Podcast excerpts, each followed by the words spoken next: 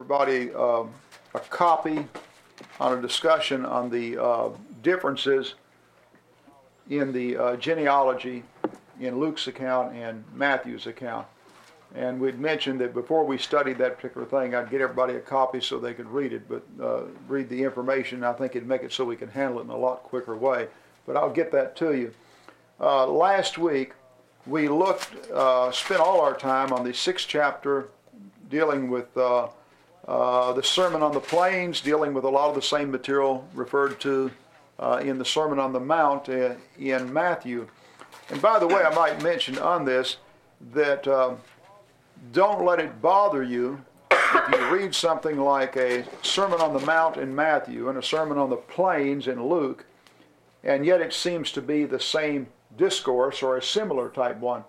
Uh, first of all, it may be two different discourses. You know, scholars debate on that. But one of the things that uh, we do in evaluating literature from antiquity sometimes is that we ta- try to take our criteria of writing and expression and impose it on those people. And we really can't do it. You have to go back in at their time and look at the techniques that writers used and then evaluate the material from that standpoint. And when Matthew, for example, follows a technique of taking the various miracle stories and lumping them together, and parables, lumping them together, and teaching and lumping it together, and kingdom stories and lumping it together, he follows a technique that was was used uh, in a very extensive way among the Jewish people. I mean, this was a common way of writing and expressing themselves. In other words, he simply is not trying to put things down in an absolute perfect chronological setting. And that's, that's not, that's not the technique that he's using. When Luke uh, uh, gathers his material in the way he does, and he follows, follows more of a chronological pattern than, than Matthew or Mark, he also is following a literary technique that was in use in that day. Uh, when Paul writes his letters, uh, you can go back and read from sample letters written at the time of Paul uh, on secular matters and other religious matters, and you'll see that same form. In other words, he is following a definite literary technique, uh, just as when we write a letter and we'll say, Dear so and so, and then we have our letter, and then we end it in yours truly or sincerely, etc. And we have a certain method of writing a business letter and a friendly letter, etc. Well, they had their various techniques too, and the writers of the Bible, when they wrote, they simply followed the various techniques that were used in their day. All right, in the Sermon on the Mount here, I keep, I'm afraid again, it should be the Sermon on the Plains in Luke. We noted that the, the emphasis in Jesus' teaching was on what? Where was he? What's he talking about as we as we go through here and we read uh, what we refer to as the teaching of Jesus. Um, what's he normally talking about? Okay, he, he deals a whole lot with the intent of the heart. Uh, out of the abundance of a man's heart, his mouth speaketh. He gets into uh, even your actions and all and, and judges them as much by the intent of heart as, as anything else. What else in the in the teaching? Emphasizes intent of heart in all that you do.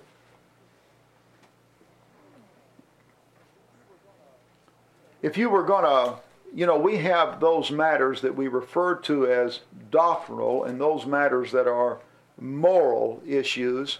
Uh, really, that's just an arbitrary division that you know we have made. So-called doctrinal would be things like the Lord's Supper, uh, whether or not you use an instrument and things like that uh, baptism, and then you have moral. All right, if you were to think of Jesus' teaching in terms of doctrinal or moral principles uh, in the way that we divide it up, where does he spend the most time? Moral. Definitely on moral principles.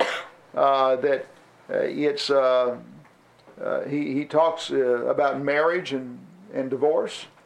he talks about the, your relationship with your neighbor. Uh, he talks about uh, different spiritual qualities and, and things that are wrong from a, a sin standpoint. but definitely his teaching centers around that particular area. In fact, um, are there any real long discourses by Jesus on what we would call doctrinal matters? I can't. Uh, it's it's it, it, he just seemed to do things, um, but uh, there was no big discourses on them whatsoever. You know, he, his, his emphasis was on morality and your relationship with others and how you live your life and your relationship with God. We should have taken that off the hook. Right. I thought that Mark made a real good point last week in that a big part of his teaching was Coded. constantly. Let it go. No, I'm trying to take it off the hook. It's coded. It may be for one of them or something. Okay. I was telling you about. Um, I thought Mark made a real good point that a large section of his teaching was in getting out onto the religious leaders and the hypocrisy that was involved. Okay, a large part of the teaching, and, and actually his practicing, uh, involved confrontation with religious leaders of his day. And if anything, uh, we noted he seems to go out of his way, doesn't he? To have confrontation. I mean, he purposely heals on the Sabbath day, time and again, knowing the response uh, that's going to take, take place. And so he, uh, and then of course when he went into the temple and we had the confrontation there, and and we note this is interesting because uh, we are actually entering a phase uh, now where there's uh, there is a trend actually away from all confrontation. In other words, that of, of, of total toleration of, of differences, that uh, that uh, no no uh, getting things out, and uh, for example, there's there's no public debates or anything like that anymore. And when we go to service, it's sort of like, and, and there's, uh, I'll use Angie as an example, in that we mentioned um, studying the, the position of women in the church and the function and all. And she said, you know, she, she just didn't, she wasn't interested in that. And, and the reason is a bad experience they just had. They just had a study like that at, uh, um, in Cookeville. And she said some of them went to other places and there was hard feelings and things like that. And so the, when you have those things, they're, they're unpleasant. And the result is that uh, most people do want to avoid them. They, they really do. That uh, there, are, there are people in various denominations uh, maybe with doctrines like eternal security or once saved, always saved or premillennialism, who honestly have doubts and reservations about those things, but rather than have the confrontation and the argument and everything, they glide over it. And they, and they and, and from within our fellowship, I'm convinced the same thing happens in all groups, that, uh, that people simply don't come out because they don't want the unpleasantry that goes with it. And again, I'm not saying that we ought to court confrontation, but I am saying, using the example of Jesus, that we need to stand up for what's right, even if confrontation is involved. That if uh, that you, you you don't compromise if you study something and you see it's that way, or you should have the right uh, to to speak out. You most of us before you settle on what you actually believe, you go through a period where you're just trying to figure it out. And you're actually wanting to hear different sides. And I think it's uh, sad that during this time when people go through that period, that they really can't get it out in the open because somebody is liable to brand them or put them down or something of that nature. And so there's a tendency not to bring those things out and just let them slide. And we noted that uh, this really is not Christ like. Uh, Christ actually confronted uh, things that he differed with, and there was discussion and, and debate on those particular issues. Any comment on that? It's a lot easier for Jesus to have done the confronting since uh, he knew the truth in all cases.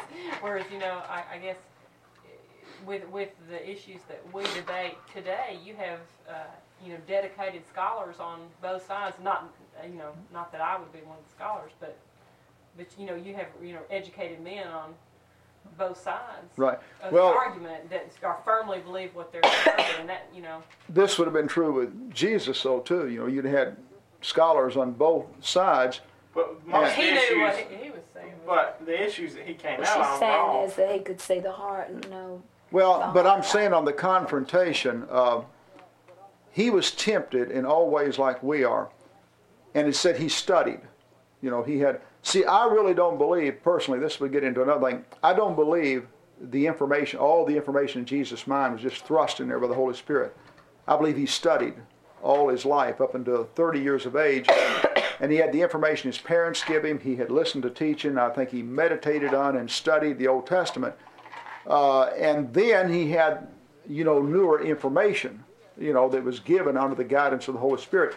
But he really had to study, you know, to get the information. And where he corrected these people on uh, was really not about the New Covenant. It was about the Old Testament interpretation. All right. Now, if Jesus was just just had this perfect understanding of the Old Testament thrust into his mind, and he didn't get it through just studying the way I have to, then I don't know how he is a comparison for me. You know, as a as a person who is tempted in all ways like I am, and, and as a weak, frail person, it's when I can read that he was born as a baby and he grew in wisdom and in stature, and I can see him study and inquire, then, you know, I can, I, I can see something that I, I can relate to there. And again, that's just my feeling when I think Paul said that he emptied himself, and though he existed equal with God, he counted not that equality a thing to be grasped, but he emptied himself. And even when he talked about the destruction of Jerusalem, he said he didn't know the exact time, you know, and the thing. So I, I think that the information that they stood corrected on was there, you know, in the in the Old Testament. Another, And uh, go ahead. another point too is if, if they couldn't see that, he wouldn't have been justified in condemning them for it. Right. So, If he if, if honesty would not have allowed them to see that, that's that's a real good point. It would have been ju- unjust on his part in condemning them. But uh, but he uh, the very fact that they could see it if they were not so dishonest with it, I think, brought on the condemnation. But and then I think of John the Baptist who confronted Herod and said, you know, you don't have the right to have her as a wife. You know, she belongs to your brother.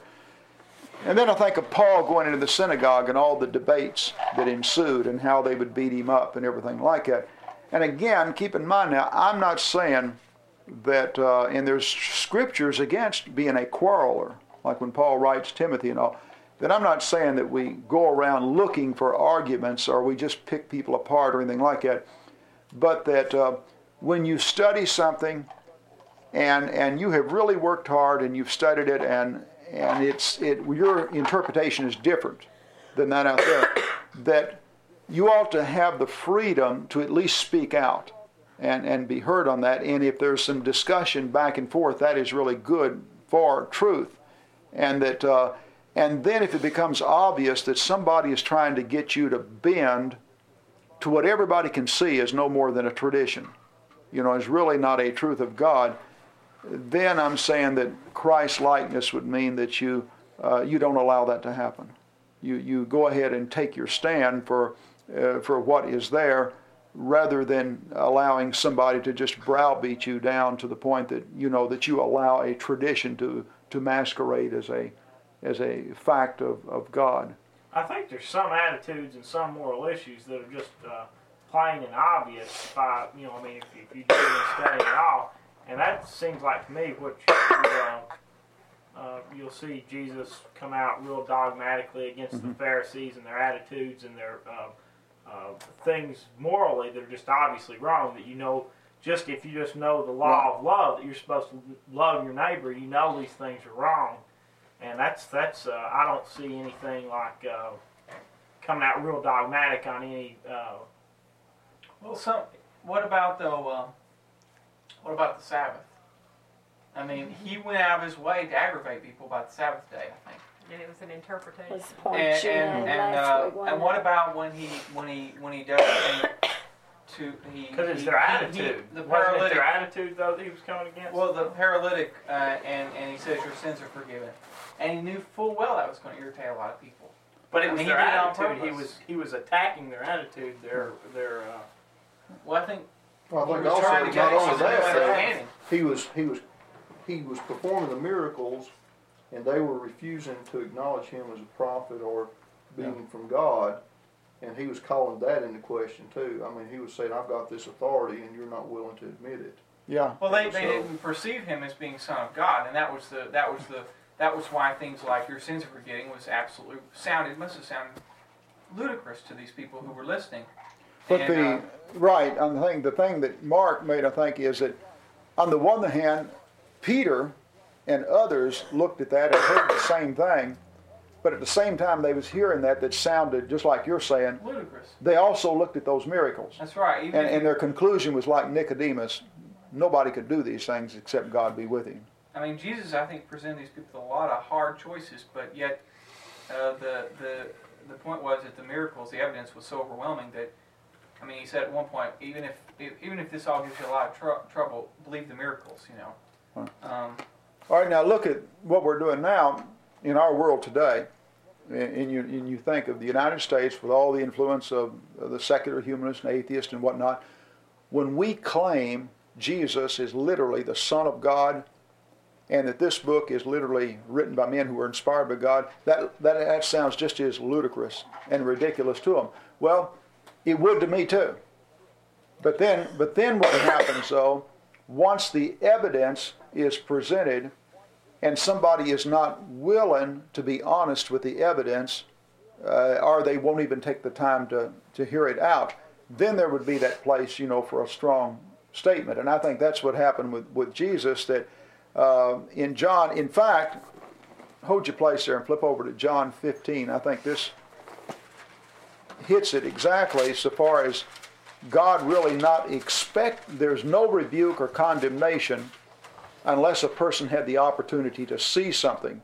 And, and, and there had to be sufficient information for them to see it, or there been no rebuke, and that would be with doctrines and all. Okay, look at uh, verse 22 there. Uh, let's see, Mark, would you read that John 15 and verse uh, 22, and then uh, read on that, read it through verse uh, 24. Okay. If I had not come and spoken to them, they would not be guilty of sin. Now, however, they have no excuse for their sin. He who hates me hates my Father as well. If I had not done among them what no one else did, they would not be guilty of sin. But now they have seen these miracles, and yet they have hated both me and my Father. Okay, so he, he says that very plain that if I had not performed these miracles among them, there would have been no sin in the rejection of me. And he said, if I had not said these things to them, then there would be an excuse, you know, for their, for their sin. But it wasn't just that he had said these things, they'd been backed up by miracles. And, and again, so we can put ourselves in their place. And just like now, when we look at the seventh chapter, just a few of the miracles there, they had seen him raise the dead, give sight to the blind, cleanse lepers, calm a storm, etc. And so that things that, that could not come from a human being, and, and so that that evidence just literally shouted, uh, no matter what their understanding or anything like that. And, and there was Peter and the other apostles, and they looked at that, and then he says to Peter, he said, uh, Peter, who do men say that I am? And of course, Peter said, Some say you're such and such. And he says, Well, who do you say that I am? And he said, I say that you're the Christ, the Son of God. And he said, Peter, uh, flesh and blood hasn't revealed this to you, but my Father in heaven. Well, flesh and blood was saying that Jesus was a wine bibbler and a gluttonous person and, and everything like that. But the miracles said to Peter that it had, he had to come from God, just like it did to Nicodemus. So you have uh, Peter having just as much problem with the sonship of Jesus as anybody else, but he just he, he couldn't get away from those miracles. And and then these others, on the one hand, he forgave sins, but on the other hand, he did it from within a context. He said he went on and said, "Well, what is easier to do? Your sins, say your sins are forgiven, or take up your bed and walk." But so that you may know that I have the authority to forgive sins, take up your bed and walk. And so that once that happened, then there was no excuse for that kind of attitude because they, they, they've seen the evidence. And I think we, where we can uh, see something too, just like on that statement we just read, in our society today, it's not fair. Sometimes I think we're not fair to atheists and infidels that we talk about them like uh, Norman Lear and characters like that is, or Ted Turner is, is these terrible people.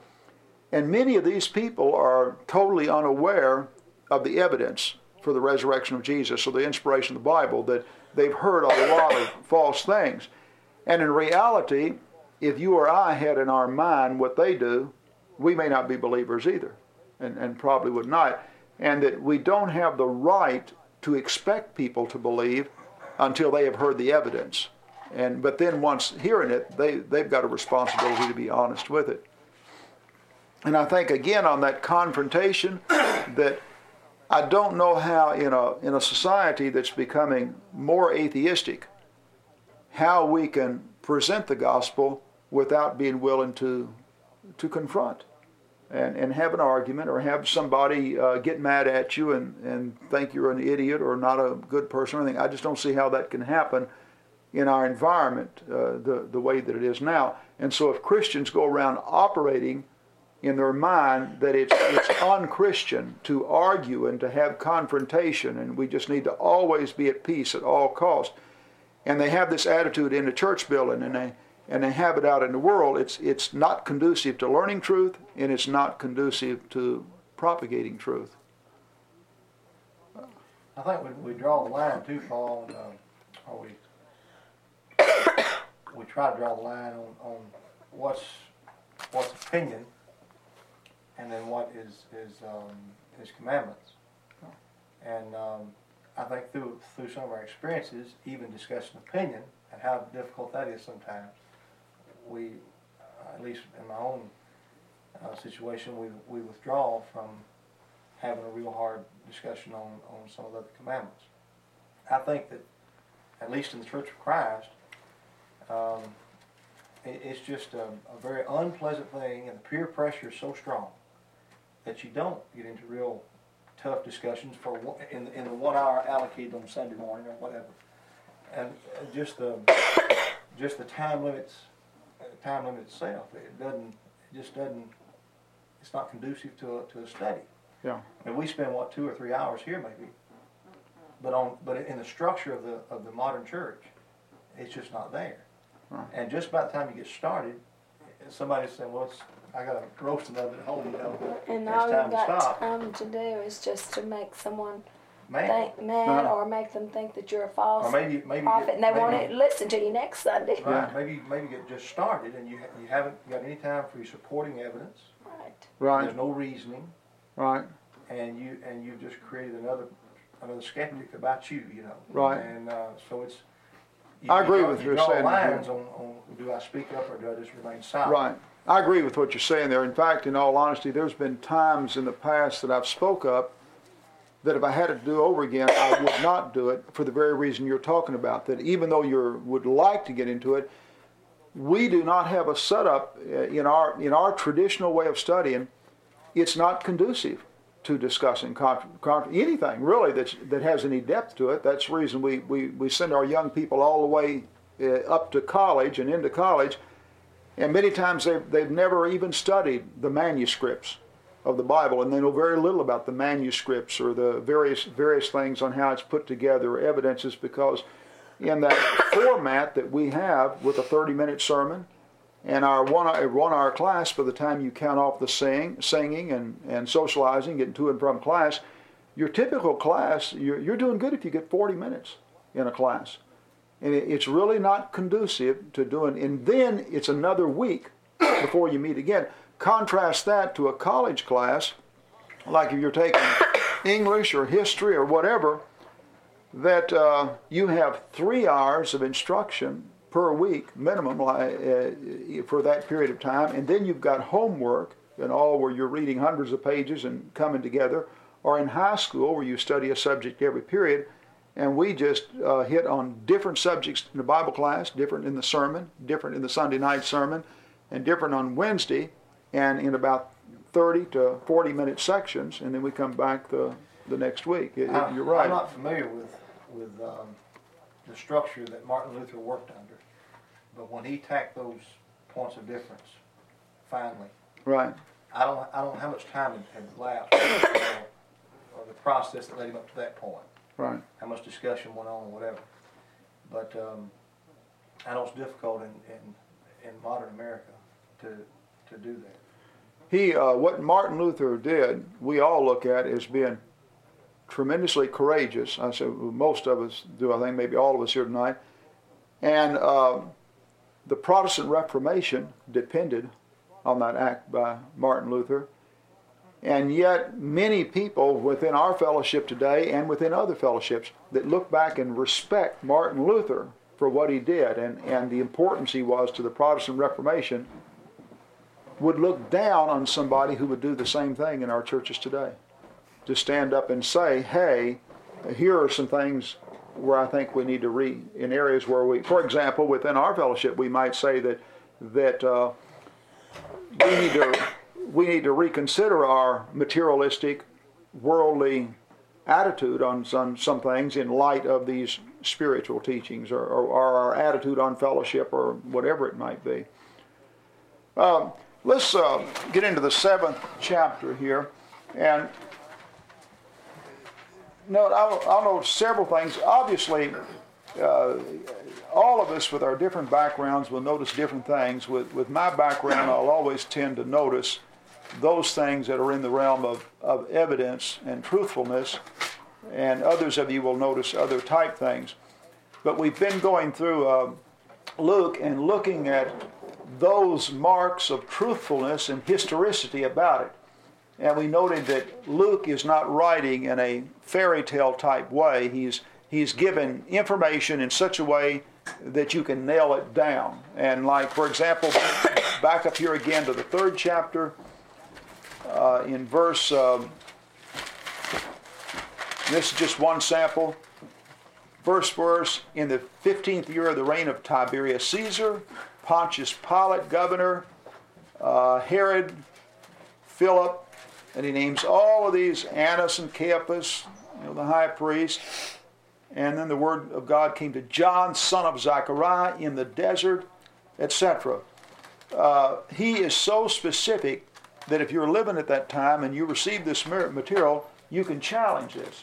And he writes in such a way that for you and I today, we can go back and, and read about Tiberius Caesar and Pontius Pilate and Herod, etc., and we can challenge uh, these events.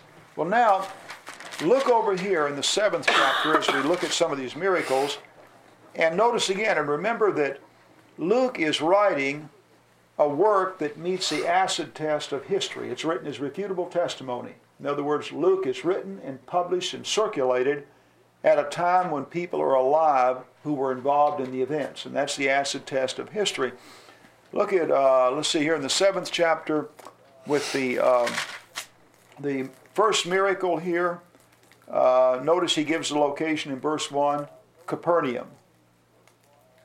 And then notice the next one in verse 11. Soon afterward, Jesus went down to a town called Nain.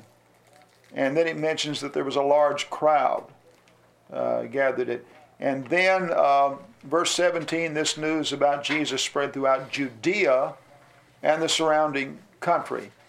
So he writes as a historian and writes in a way that can be challenged. And when you read these things, ask yourself the question could these events actually have happened and not have made a, a great commotion in that local area? And if they did not happen, could you write something as evidence and circulate it at that time and not have it challenged? Okay, let's start there. Um, uh, Hugh, you want to read that, starting with the seventh chapter, and read that, uh, that first section, first ten verses there. When Jesus finished saying all this in the hearing of the people, he entered Capernaum. Then a centurion servant, whom his master valued highly, was sick and about to die. The centurion heard of Jesus and sent some of uh, sent some elders of the Jews to him, asking him to come and heal his servant. When they came to Jesus, they pleaded earnestly with him, This man deserves to have you do this because he loves our nation and has built our synagogue. So Jesus went with them. He was not far from the house when the centurion sent, sent friends to say to him, Lord, don't trouble yourself, for I do not deserve to have you come under my roof. That is why I did not even consider myself worthy to come to you. But say the word, and my servant will be healed. For I myself am a man under authority, with soldiers under me. I tell this one, Go, and he goes, and that one, Come, and he comes. I say to my servant, Do this, and he does it. When Jesus heard this, he was amazed at him. And turning to the crowd following him, he said, I tell you, I tell you, I have not found such great faith even in Israel. Then the, then the men who had been sent returned to the house and found the servant well. Right. Note some of the things there. Luke is a book, in the Gospels, if you uh, think about it, unlikely spiritual heroes. Remember, we talked about the fact that uh, he has two guys go up to pray a Pharisee and a publican, and the spiritual hero is the publican.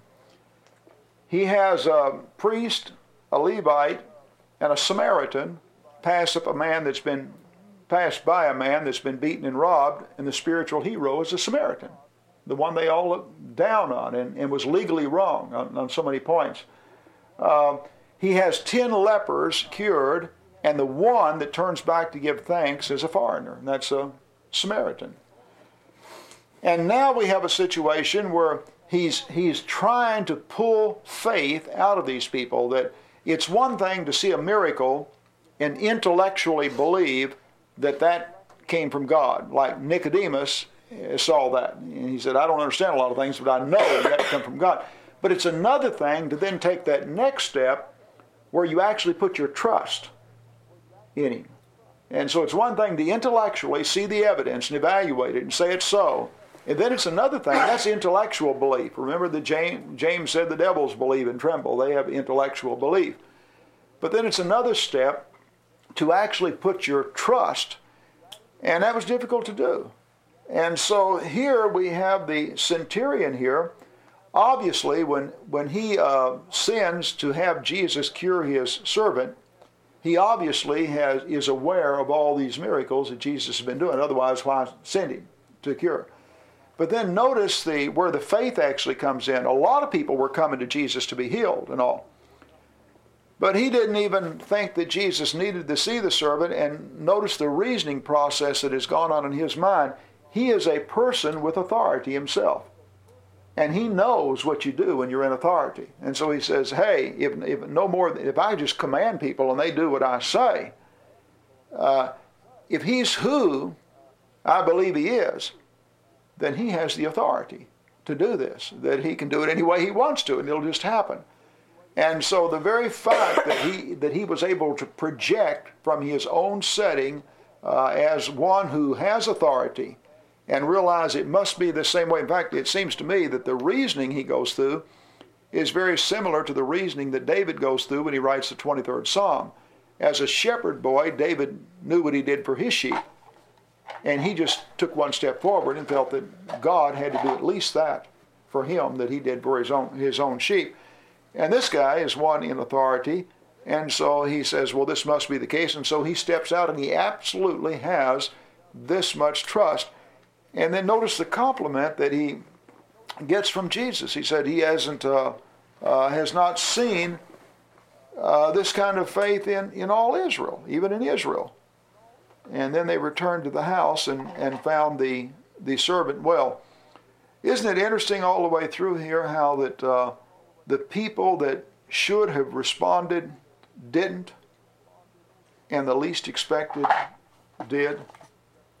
I mean, here's a Roman centurion, and there's uh, publicans, and there are the Samaritans, and there is the mob, and there is this these rugged fishermen from Galilee who are responding, and yet the religious leaders are seeing exactly the same thing and not responding.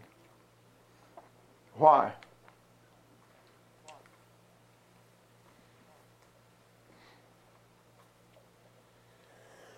I think just like Tim said uh, a moment ago, it's, uh, it's attitudes. Preconceived Um, prejudice. you know, Jesus saw the attitude of the Pharisees, and it was difficult to to um, to touch them. I mean, they, they were they were it's like, what else did they need? They they had everything they needed with their religious system, and um, that's not too different than, than what we see today in some, in some circles. Okay. Pride is a lot of it. Okay, pride. Uh, It's like Uh, seeking you shall find, and you know a willingness to really want to know what the real truth is, and a willingness to be objective and honest with the information. why does pride put you to such a disadvantage when it comes to trying to figure out what truth is on any matter? You got something to lose. Okay, you, you, you perceive that you do anyway. You're intimidated by. Okay. To if you want truth, then you have to be willing to accept the possibility that you might be wrong, right? Uh, that uh, and uh, the more pride we have, the more difficult it becomes to admit we're wrong uh, on a point. and so that uh, that uh, pride can be a real thorn so far as truth is concerned because of the of the, the more pride, the more difficulty in acknowledge wrong in any particular area. And then what about the um, biases too? That uh, it's interesting that some of these people who have no background also in, have no no biases. You know that uh, they just simply look and evaluate the evidence. We in um, in uh, mission type areas, like when we was in the Northeast and we worked with a congregation there and all, I would ten times over rather sit down and study with somebody that, that really doesn't know anything about the Bible or hasn't studied that much in it as somebody who is, you know, already has strong feelings and is absolutely confident they're, they're right on that. And I think that's something that we all, you know, have to, have to fight and all. But uh, the, uh, we thought the best people that we studied with were people with a Roman Catholic background they, they had the teaching of the church and all, but they really hadn't studied uh, in the Bible, and they acknowledged that. And it was just like they were like a like a baby learning how to walk. You know, we'd sit down because we were just always showing them something that they was not aware of. You know, they just simply hadn't hadn't studied it, and so they really didn't have any strong feelings about what the Bible said because they had no real background in it. And the same with you know atheists and infidels, no no strong feelings one way or the other. Um, I would much rather study with a, a scientist who's an atheist than a liberal theologian who's a, who's an atheist who has, uh, I mean, had supposedly has, has his doctor's degree in this particular area and then has made these real strong statements. Uh, read the, Mark, you want to read that next one, the 11th through uh, 17th verse? Uh, ask a quick question. There's a little bit of a discrepancy between this account and Matthew's account. Where here, he um, he uh, says the centurion uh, sent some elders to talk to Jesus. He didn't directly talk to Jesus. It didn't seem from this. Matthew's account says the centurion went and talked to Jesus. Has, uh, has there been any speculation on, on, on what's uh, or an Um, explanation of, of, of that? Yeah, you have um, number one to um, to say that somebody talked with, or to say they sent emissaries to talk with them, is not necessarily a, a contradiction. That uh, that, uh, for example, David is referred to as having killed uh, Uriah, when in reality he had him killed. God takes credit for doing things that he simply brings about. Like, shall evil befall a city and God not have caused it? In, John, in, in Amos 6 and verse 3, that he will actually take credit for something that he has caused or something like that. And so, for an individual or a writer to give credit to somebody to have done something that maybe they initiated and had done, I don't know that there would, uh, you know, be a necessary contradiction of the point. Um, in fact, looking at it from the other side, Steve, that obviously you have a, in each case, a centurion, right? And we have a servant that's cured. And, and yet, with it uh, recorded in those two ways, and an apparent contradiction on some of the peripheral, what do you see there that, that is actually good evidence for the event? Didn't It's copy. not, cop- not copied. Okay, it's obvious that Matthew didn't copy Luke or Luke didn't copy Matthew because, and there's so many times like that that that the apparent contradiction shows the individuality of the account, and that one did not just sit down and look directly at the other. The very fact that uh, remember Luke tells you in the beginning that there were other materials circulating at this time, right? And that and that uh, other materials, and so he's going to put an orderly account. The very fact that a person will feel free to just sit down and put something down and circulate it shows he, at least he is he's not worried about being he, that he's confident, you know, of the truthfulness of it. And so that uh, in that uh, thing, like with Matthew and this, and I think several times, uh, I don't know that uh, that you could show anything other than uh, each of them were operating on different bits of information. They were each familiar with the centurion and the miracle itself.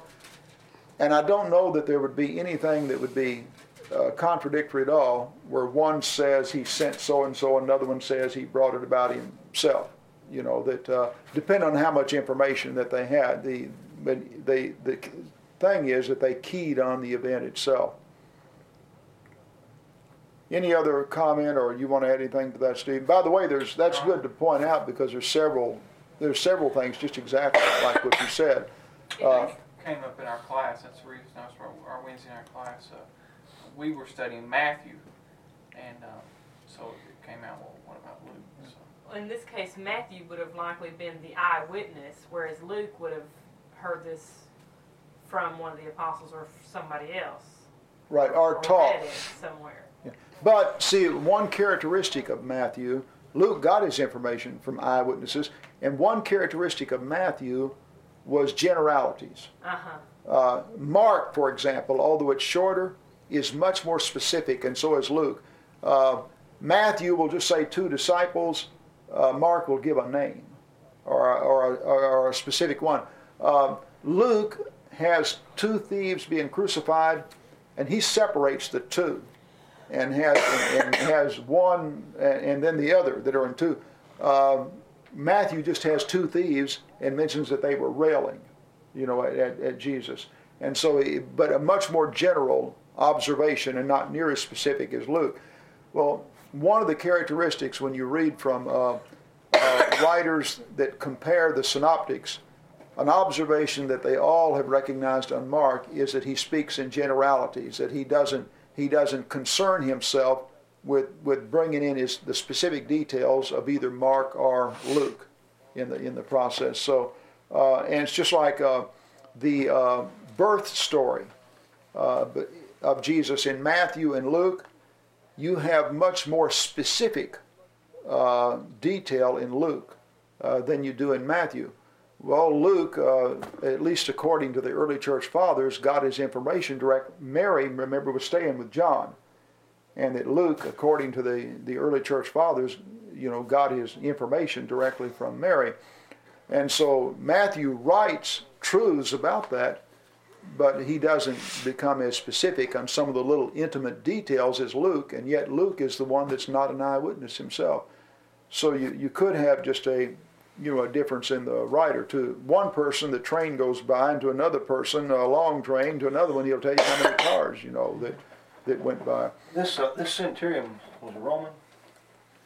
He was, centurion would have been over a hundred men and uh, the indication would be a you know, roman see roman rome was the conquering country and they were the army. Israel really didn't have a standing army. The the only See, he, he was a he was from a from a, having a good heart. I mean, you know, when you read back there, and he says, uh, I mean, even the even those that were sent, the, dele- the, the delegation sent to Jesus to ask him to come, says this man deserves to have you do this. Right. Because he loves our nation. That's something that was out of the ordinary there. And built their synagogue. And then is built our synagogue, which was a second thing out of the ordinary. So he obviously was a, an extraordinary person. It lets you believe that, see, a number of the uh, Romans and Greeks had actually been converted. you know, under the law of Moses, and they were, and many of them had not been circumcised, but they had come to believe in the law of Moses and the Messiah, like Cornelius, for example, had already come to believe in the Jewish God and had a great reputation on the Jews and had accepted that law. And the indication here is that he has already, by him building the synagogue and loving that nation, and by the way, most of the Romans did not love the nation of Israel, that uh, the Jews were actually somewhat of a hated people, and other people resented them because they thought they had so many uh, privileges from Rome that they did not get. For example, the Jews were the only people of all that Rome conquered that did not was not numbered into their army. It was because they refused to fight on the Sabbath day down to those things, and so they didn't force them to. You know, it was later on when they tried to force Christians and all, but they really they just gave up on the Jews. And so, uh, and then the fact that the Jews not only embraced Jehovah, but they did something nobody else did. They denounced all the other gods. See, the Romans would have their God, and they would let you have your God also. And then they might argue with you about who had the strongest God. But, but everybody believed that everybody else had gods. The Jews come along and say, all your gods are nothing. You know, ours is the only God. Well, then the Jews actually were called atheists, non believers in God. And the Christians, by the way, were identified as atheists in that time. So for this guy to love the Jewish nation and build a synagogue, the and from a background where the Jews are actually hated and, and, and people are jealous of them and all, the, all the indication is that he too is looking for the Messiah and that he has been converted and become a believer in the true God. And remember when Moses gave the law to the people, he told them that if you obey these precepts, that other nations will see what righteous laws that you have and what a righteous God that you have. And then he went on to, to explain the effect that they would have on, on other people. But uh, the indication in my mind here is that he had become a believer and was strong in that. Uh, back to Steve's point, could, could it be possible that um, one or the other um, became worded wrong through um, through copying after copying after copying by scribes, or not uh, by the early church? Well, the only thing is that, that one is an interpolation. right now you have documents that go right back into the first century for both. In other words, you uh, you can completely reconstruct the New Testament from letters written at the very in the first century, and so it's uh, this particular story is exactly the same. Now, the the point you make, there are some areas where we can nail down that when we say that the New Testament documents are 99.5% uh, accurate.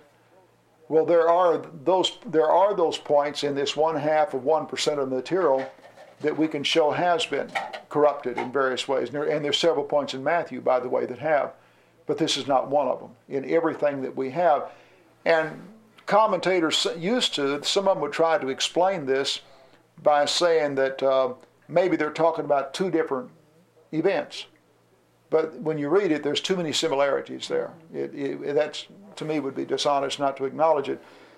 But the big thing is that there was a miracle, it's the same type miracle, and there's a centurion, the same, the same events involved in it. It shows each person obviously was not copying from the other. And then the contradiction, like I say, doesn't have to be because it is not unusual in writing to give somebody credit for saying or doing something when in reality they did it through an emissary. I mean, and that God, uh, uh, for example, it says, you'll read it when the law was given, that it was, one time you'll say it was given by an angel, another time you'll say God gave it. But it was God doing it through the angel, and in reality, everything that God did, He did through angels. All the speaking, and yet it'll say God, you know, said such and such. And remember when Jacob wrestled with an angel and said, I've seen God. To my mind, it just it seems that it, you just got two different writers recording it, and one did a little bit more in detail. Certainly, he apparently sent elders ahead of him, but then he could have still said, um, uh, the centurion could have said to him when he come near his house, Lord, my servant lies at home paralyzed and in terrible suffering. Yeah. He could have sent the elders and still said this when, when Jesus came.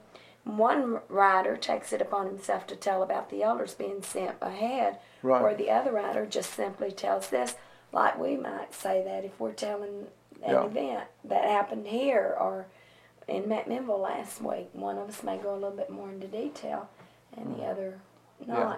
And obviously, all all the conversations not recorded in both places because in Matthew, he goes to the trouble to say, Jesus said to him, "I will go and heal him," and over here, he doesn't bother to say that. Jesus Yeah. said, "I'll go and heal him." Yeah. You can, uh, right, and there's so no, it's two different writers just recording. keep in mind what they, what you mean by an apparent contradiction is something that on the surface, there seems to be the possibility of a contradiction, but then on close examination show there really doesn't have to be anything there. You know, you just have different parts of the information and all that's, that's being given. And in reality, I think, uh, like the study is talking about, there's heaven there, Steve, that I think a lot don't appreciate fully how important the apparent contradictions are in showing the individuality of the accounts themselves.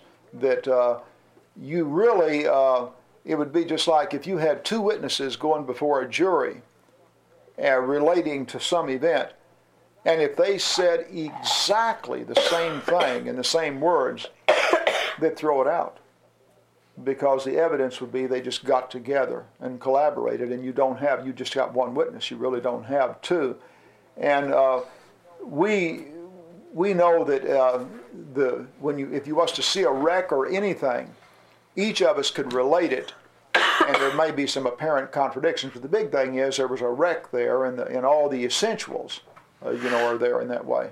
Steve, This is a more of a a, general philosophical question, but um, the the centurion who was uh, may have been a convert, a Jewish convert, but apparently was not a Jew because he says, "I have found such faith in, in Israel." right? Wasn't a Jew, and and, and and and Jesus is amazed at his faith. Then there's the Canaanite woman, and uh, Jesus is very impressed by her faith Right. she wasn't a Jew. Then you have like uh, those examples that you talked about earlier, uh, just generally uh, examples of, of spirituality. You talk about the uh, the uh, the Good Samaritan and uh, the other what- Publican. publican and so forth. I mean, are these reflections of just the reality? Was it really this? I mean, these most of Jesus' ministry was concentrated in Israel. Israelites were supposed to be the people prepared. I would, I mean, I would expect that, that disproportionately there would be a lot more faithful Israelites than than uh, than faithful Gentiles.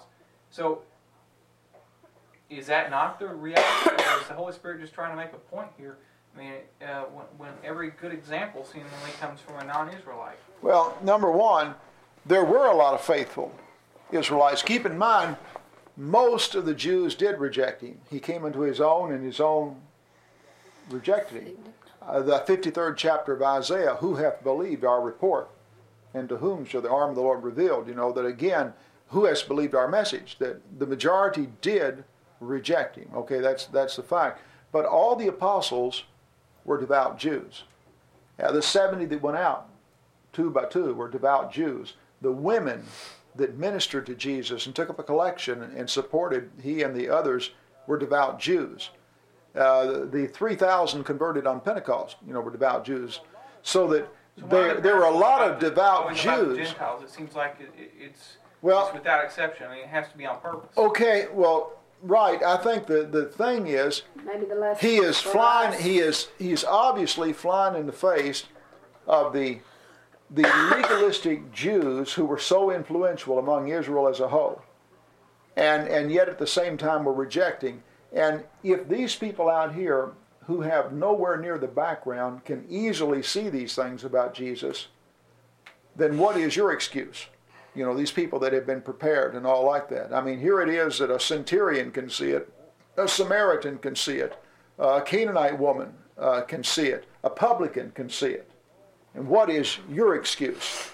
that you can't see it. And you have all this knowledge, just like he said to Nicodemus, Nicodemus, you're a ruler, and you can't see these things.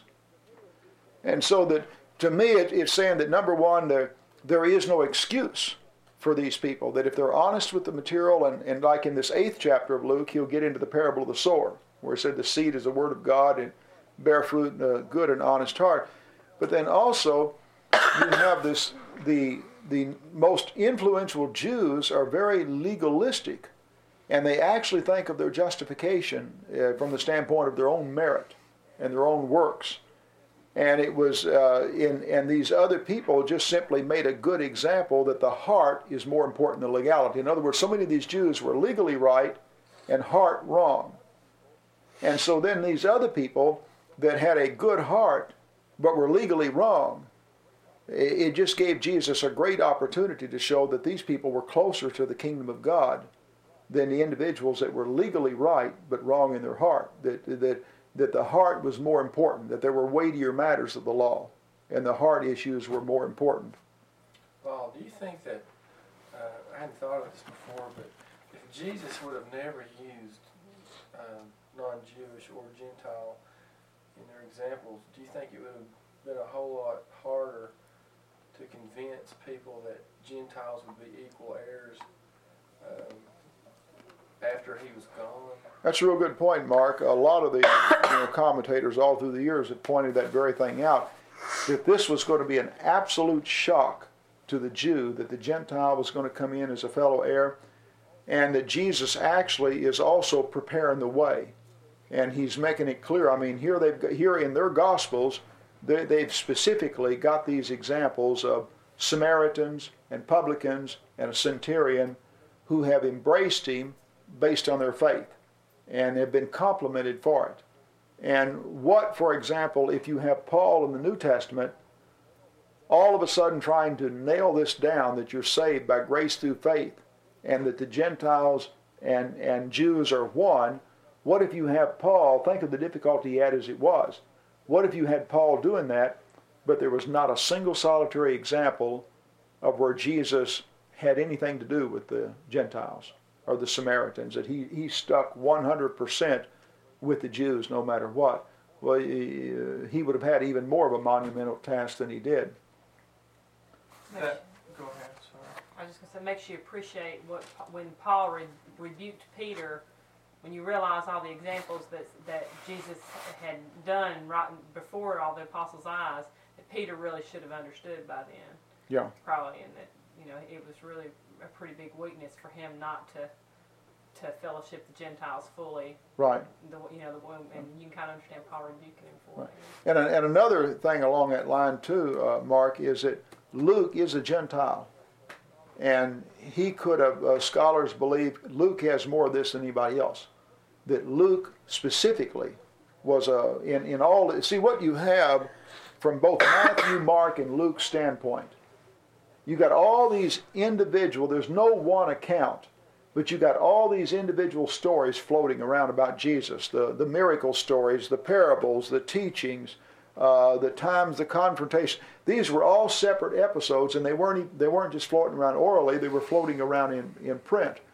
So Luke has a wide volume of material to pick from. Well, then obviously, as a Gentile writer, that would be very interesting to him about Jesus and his attitude towards a centurion or a Samaritan and, and people like that. For example, it's been noted that uh, Luke uh, concentrates uh, on a lot of healing miracles, which fits in with his background as being a physician. It's like he's just fascinated with all these healing miracles that take place. On the other hand, Matthew is uh, writing to Jews, trying to convince them that Jesus is their Messiah, and he concentrates more on prophecy than any one of the others. Uh, to read Matthew as this happened to fulfill what the prophet said, this happened to fulfill what the prophet said, this happened to fulfill what the prophet said, that he is obsessed with nailing down Jesus as the fulfillment of, of Old Testament prophecy. Uh, in fact, some people think too zealous that he grabbed uh, that he that in, in that particular area. But then Luke, on the other hand, is a Gentile and a and a doctor, you know, and you get uh, and and between all four of them, we're getting a, a complete look. Any other comments? You know, one thing you said back there, Christy, I think when we was talking on that confrontation, I got to thinking that I wouldn't want to, you know, mislead or anything like it. I believe one point you made is is on that right, like when to confront, and like Jesus knew one thing that Jesus did know that you and I can't is intent of heart.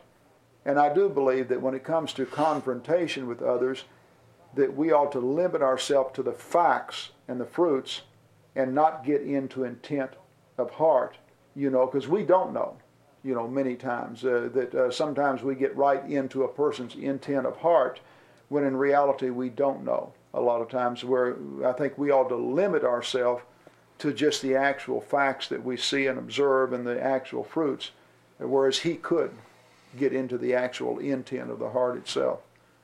Paul, don't you think that, that uh, with uh, some of the, the uh, Gentiles and others that Jesus dealt with, that there was an appreciation for the spiritual matters that he, and uh, the spiritual things that he satisfied in their lives. And I was thinking about a, a parallel of that today. We take for granted in our, in our country um, the freedoms that we have. And I, I know it, I, it never, I, um, I never fail to be amazed when a, a, uh, another person from another country comes to our country and takes the, and becomes a citizen. It's a big deal to them. Yeah. And appreciate it. And they, and they are um, almost uh, surprised that it's, that it's not a big deal to us. You, know, you, you've heard them say that. And so, look at that then, uh, some of these things Jesus dealt with, it was a big deal to them, to the, to the non-Jew. While the Jew seemed to, you know, uh, it wasn't anything special. Was more of an aggravation to them, you know, than anything else. That, that he was continually uh, uh, bringing up uh, that, that they weren't. Um, there was a heartfelt religion with them. It was more just a, they, they're going through the motions, and that even call, call them hypocrites, you know, because of that. But they, they weren't really, um, uh, appreciative of, of what God had done in, in life. I think you, the going through the motions with some of that, and keep in mind we're just talking about, obviously they were very sincere, devout Jews and all, but look at our in Christianity today. I mean, when you go to church, in all honesty, what percentage of people are really there because they love God and they want to worship God, and how many are going through the motions?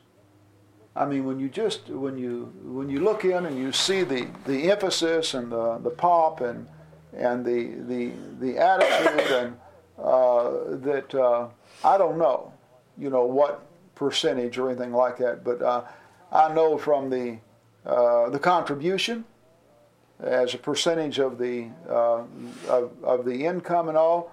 I know from the the emphasis, I can see whether or not a congregation is willing to support missionaries or has any desire to. How can you love God and and believe that Jesus is the Savior of the world and not have a desire to promote mission work? And yet, the biggest percent of, of people that call themselves Christians are not zealous to promote mission work. I mean, they're more concerned about uh, uh, things for themselves and in, in that area. So, uh, obviously, we have a lot of cultural Christians, just like they did Jews, a lot of cultural Jews who really were not in love in, in love with God. I think what I, what I was trying to say is I, I agree with, with what Tim and Steve said earlier. It looked like Jesus really was going out of his way to uh, to, to uh, teach the, uh, especially the Pharisees. Yeah. But all the Jews combined, especially the Pharisees, and it incensed the Pharisees. And you can't hardly turn a page. Um, not very many pages that you don't see a confrontation between him and the Pharisees. Yeah.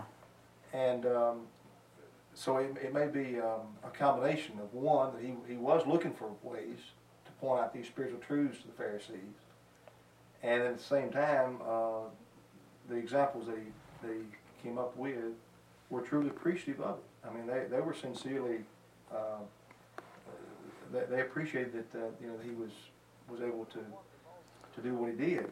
If you were one of the multitude and you had seen a lot of that in the Pharisees through the years, and out of fear you hadn't spoke up, can you imagine how you would have felt when Jesus tackled those people the way he did? I mean, when deep in your heart you really believe they were hypocrites too, and then to see him tackle them in, in that way, I'd say they probably, a lot of them probably uh, felt good, you know, in, in that situation. And you know, almost from the very first uh, chapter, you can see you can see it building, and you know it's going to come to a, a climax at some point in time. This this uh, confrontation, from the time that they they uh, tried to kill him as an, as an infant, and they, they fled to Egypt. Right. You could see this building and building and building until finally they decided to kill him. Right. You know, they, they put out the death warrant on him, and his time hadn't come yet, and but it wasn't long after that that they got him. Yeah. And and then to look back on it from our perspective and see, well, that was all part of God's plan from beginning to the end. You know. Yeah. Um, God allowed it to happen, but they still did it of their own free will. Uh, let's read this next one. Uh, did we read verses 11 through 17? Okay, who, who was we up to? Mark, did you read that, please? Soon afterward, Jesus went to a town called Nain, and his disciples and a large crowd went along with him. As he approached the town gate, a dead person was being carried out, the only son of his mother, and she was a widow. And a large crowd from the town was with her. When the Lord saw her, his heart went out to her, and he said, Don't cry. Then he went up and touched the coffin, and those carrying it stood still. He said, Young man, I say to you, get up. The dead man sat up and began to talk, and Jesus gave him, a, gave him back to his mother. They were all filled with awe and praised God. A great prophet has appeared among us, they said. God has come to help his people. This news about Jesus spread throughout Judea and the surrounding country. Okay, now, as you look at that, now from an evidence standpoint, notice he locates it at Nain, and then it said it spread, and he mentions the crowd. And remember, Luke is telling you that all these stories are circulating, and he's putting it down. It's interesting because as this material is published, and to the best that we can figure out, Luke is published somewhere in the uh, early 60s, maybe before, but uh, somewhere in that, because Acts actually ends at 60 AD. And so, and Luke was written before that. In all of the Jewish writings to come out of the first century and the writings of others, these events are never challenged. There's nobody that, that stands up and says, hey, I'm from Nain, or I'm from Capernaum, or I'm from Jerusalem, and this is absolute nonsense. It, it just doesn't happen. Rather, when you read in the, the, the Gemara and the Jewish writings, you find that Jesus was able to sell himself because he was a sorcerer and he worked things that these people believed were miracles, and so did the apostles. In other words, that, that the writings we have acknowledge that he was actually winning the people by doing what they perceived to be, uh, anyway, miracles. But there's nobody that rises up and says, uh, this just simply uh, didn't happen at all. In fact, hold your place here and flip over to Acts 2.22 and notice what uh, this way Peter words this in the Sermon on Pentecost. And again, this by Luke and this circulated in Acts 2.22.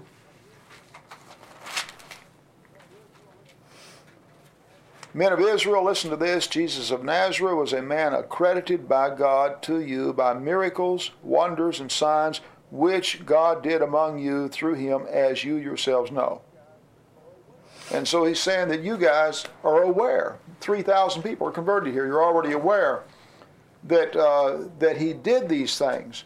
And so that uh, the, the very fact that they could make these statements out in the open, and keep in mind all the time Christianity is spreading and winning thousands of people, the Jews are trying to stamp it out. Well, not only do they never produce the body of Jesus, not only do they never argue with the empty tomb, there's not a single solitary time where the very Jews that are fighting Christianity tackle any one of these miracles and say, hey, that's ridiculous. It, it just didn't happen. Rather, we find them actually uh, attributing the, the, thing we read in the New Testament where they said, you do these uh, works by the power of the devil, when they and yet, and yet acknowledge the thing, the thing itself, when we go to their own writings, that's exactly what we find they attribute the power to the devil himself and Jesus as a sorcerer but they don't deny that these, ver- these various things were happening. Any uh, comment on that, that miracle? No, just I was just thinking back to the point of these Jews. That that was a real problem with the Jews. It's like that um, it, from the very beginning, Jesus said, "You have heard that it was said, but I say unto you." And of course, what he's saying is, your religious leaders have said this, and he's right back to the heart Yeah. issue. So it's as if the Jews did have that problem of we do this right and this right and this right and this right, and they miss the whole heart issue. So it seems to be his whole ministry. He's hitting that. And and so I would say the the majority, maybe not, you know, I'm sure not all, but it seems to be a real problem. Yeah, and many of the heart issues, uh, their many of their interpretations uh, were obvious that the heart was wrong. For example, when they got him for healing on the Sabbath, and then he would say that, uh, you know, when even your animal falls into a ditch, you help him out. So obviously, if they would help out their own animal, they should have no difficulty with him doing in something there. But but again, trying to emphasize the wrongness of the heart itself. Okay, the next part here. Oh, Uh, I don't know. Uh, I was wondering if you could answer. Was uh, Jesus the only one who ever raised someone from the dead?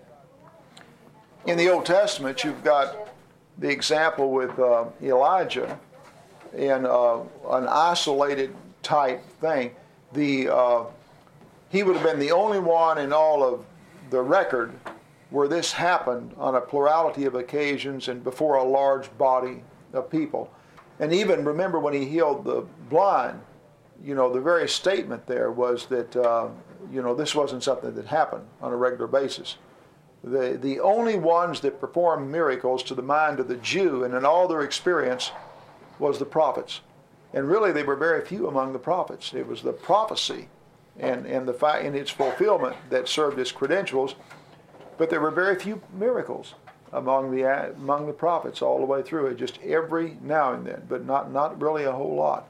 And, and then when Jesus comes, you just whammo. You just have uh, we can only guess how many because John himself said that many other miracles did Jesus do. I was just trying to wonder if there was any. I mean, obviously, you know, he had the, the power, but other prophets, like you said, performed miracles also. Of course, they didn't claim to be God, but other than the fact that he claimed to be God, I was wondering if there were distinguishing marks. Well, Remember, um, it wasn't uh, they performed the mir- the miracle stand would stand behind whatever claim was made. Uh, like the uh, Moses was told to go to Pharaoh, and God says, "I'll make a believer out of him. This is what we'll do." You know, but the whatever the claim, then the miracle would stand behind it. Well, obviously, they were no more than a prophet, and so that uh, it it stood there.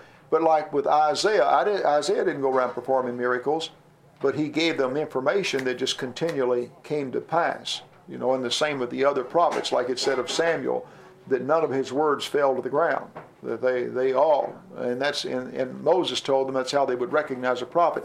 So the primary um, credential of a prophet was that what he said would come to pass, and that was the primary. And there's really very few miracles, but it was forecast uh, about the miracles and all. And with Jesus, this is the first time in all of uh, history that, that you have this kind of thing happen, where you just have all of these miracles encompassing first him and then his own disciples. So it was something that astounded them. And another thing, keep in mind when you, when you examine a miracle, you don't believe in God because of miracles. You believe in the possibility of miracles because you believe in God. And it, it's other evidence, like David and Paul pointed, that causes you to believe in God. But then obviously your belief in God, then the question becomes if God is going to communicate, how can He communicate in such a way that you can know it's from Him without a miracle? It's impossible.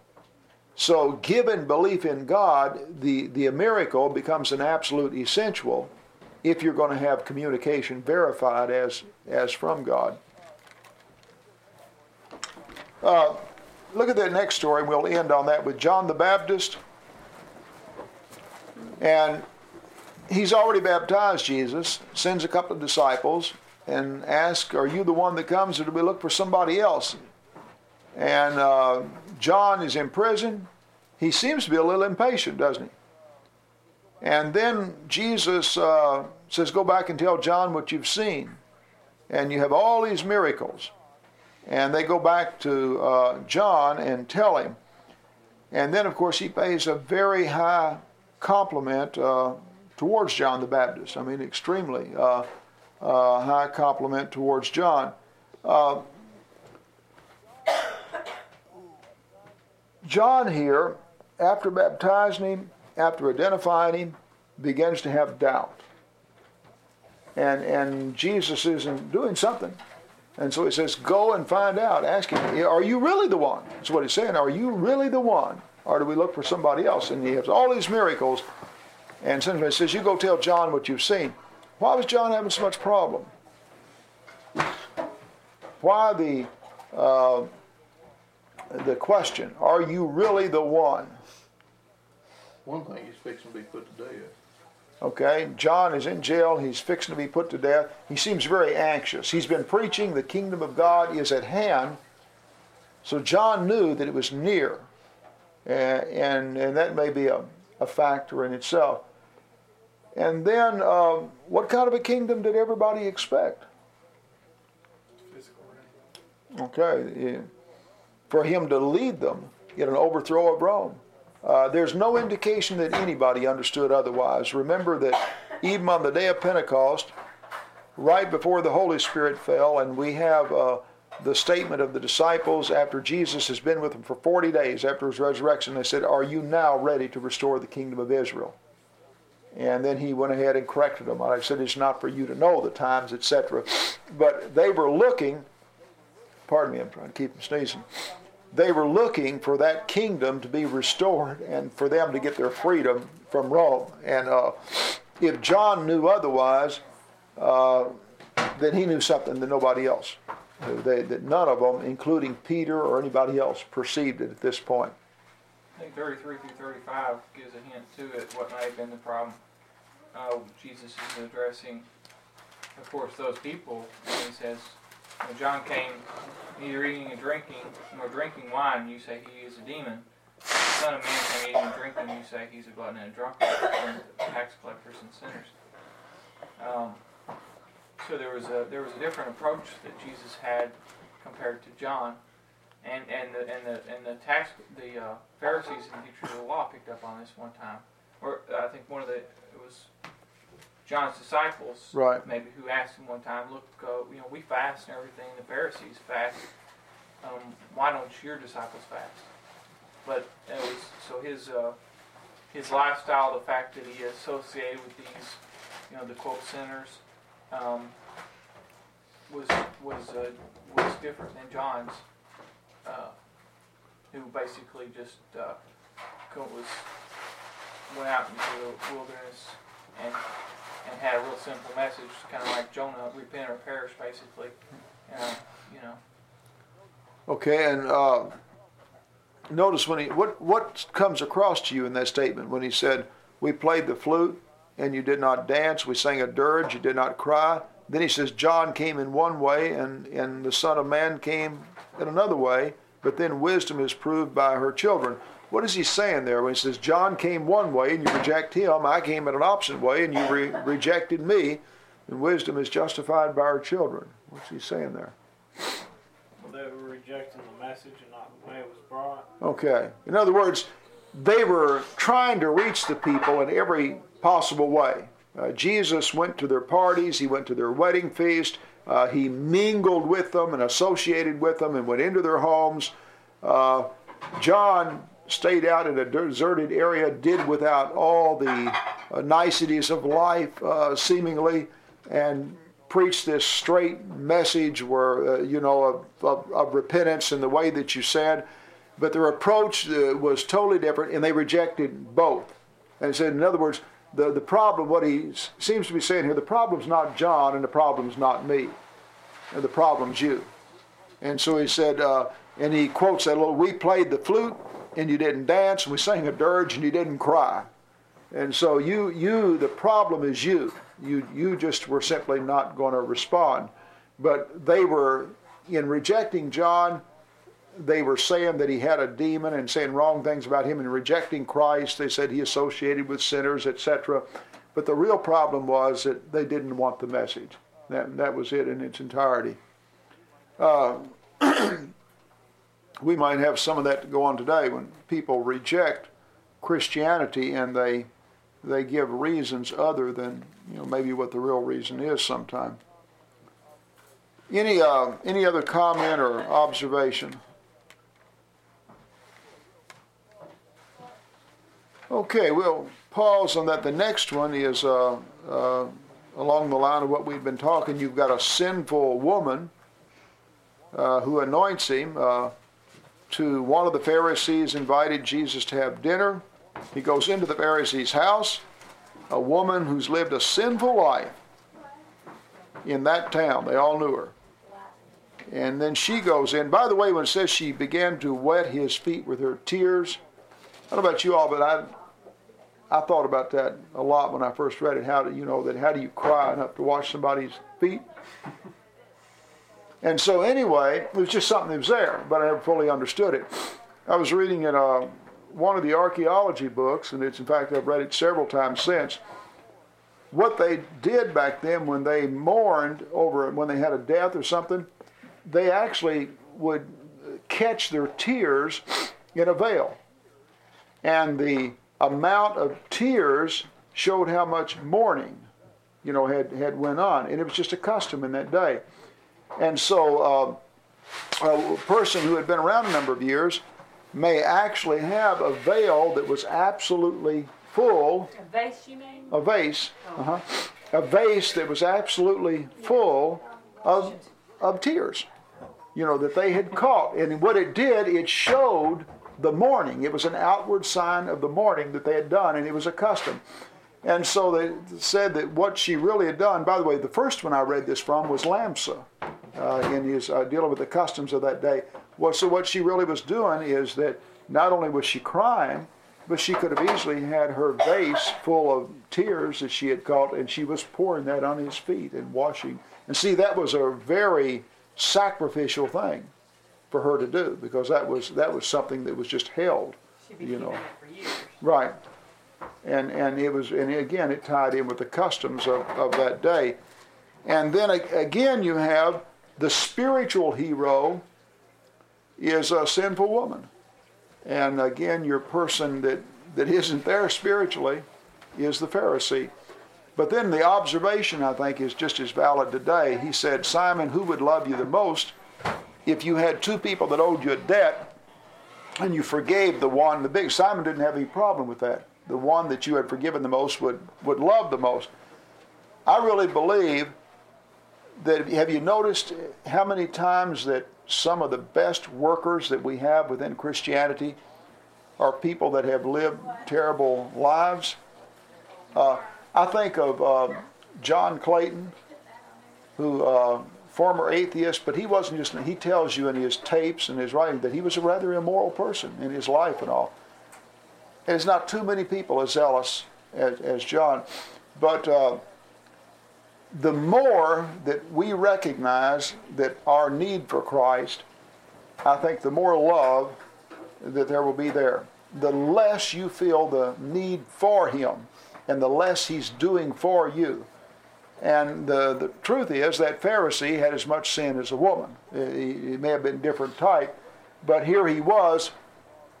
He couldn't appreciate fully what was involved in Jesus because, after all, if you're a Pharisee, how do you think you're justified? By your own life. And so, how do you how do you just really uh, feel indebted to somebody if you feel like you're doing pretty good on your on your own?